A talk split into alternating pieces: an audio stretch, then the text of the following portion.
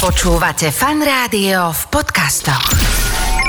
Veda na dve minúty. A dnes s nami bude Monika Bírová z Fyzikálneho ústavu a hovoriť budeme o tom, ako sa dá človek zobudiť len intenzitou svetla. V ľudskom tele prebieha veľa rôznych fyziologických cyklov. Jedným z nich je aj tzv. cirkadiánny cyklus, ktorý reguluje našu dennú aktivitu a spánok. V našom tele pred spánkom postupne sa zvyšuje hladina melatonínu. Jeho produkciu ovplyvňuje osvetlenie okolia, konkrétne intenzitou a farbou svetla. Je známe, že pred zaspávaním by sa malo vyhýbať obrazovkám, pretože modré svetlo znižuje produkciu melatonínu. Môže tak skrátiť dĺžku spánku až o desiatky minút. Ale keď máš okuliare od Čekyho, tie oranžové, tak je to v poriadku.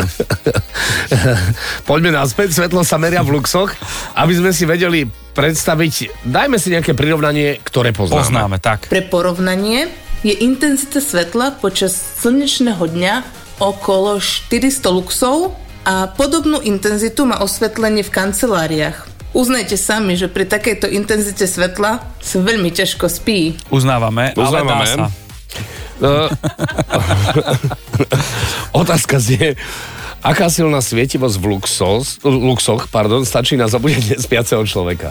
Človekos. Jednoznačnú odpoveď na otázku síce nemám, ale uviedem aspoň približné čísla. Bolo zistené, že červené svetlo s intenzitou na úrovni 10 luxov neovplyvnilo kvalitu spánku, ale biele už áno. Počuli ste o špeciálnych budíkoch, ktoré nezvonia, ale svietia?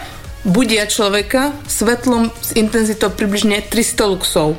Tieto budíky overovali aj holandskí vedci a nezistili ich vplyv na tvorbu melatonínu, i keď účastníci výskumu subjektívne tvrdili, že ranné vstávanie sa vďaka nim zlepšilo.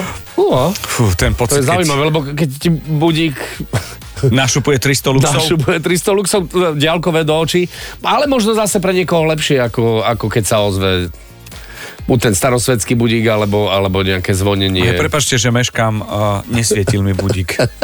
Prosím. Nesvietil mi budík. Každopádne ďakujeme veľmi pekne Monike Bírovej z Fyzikálneho ústavu Slovenskej akadémie vied. To bola veda na dve minúty, od nás fanrádia je 7 hodín 52 minút. Taká bežná vec, hej? A pritom aha, zaujímavé. Veda na dve minúty. Viac na fanradio.sk Počúvate fan rádio v podcastoch.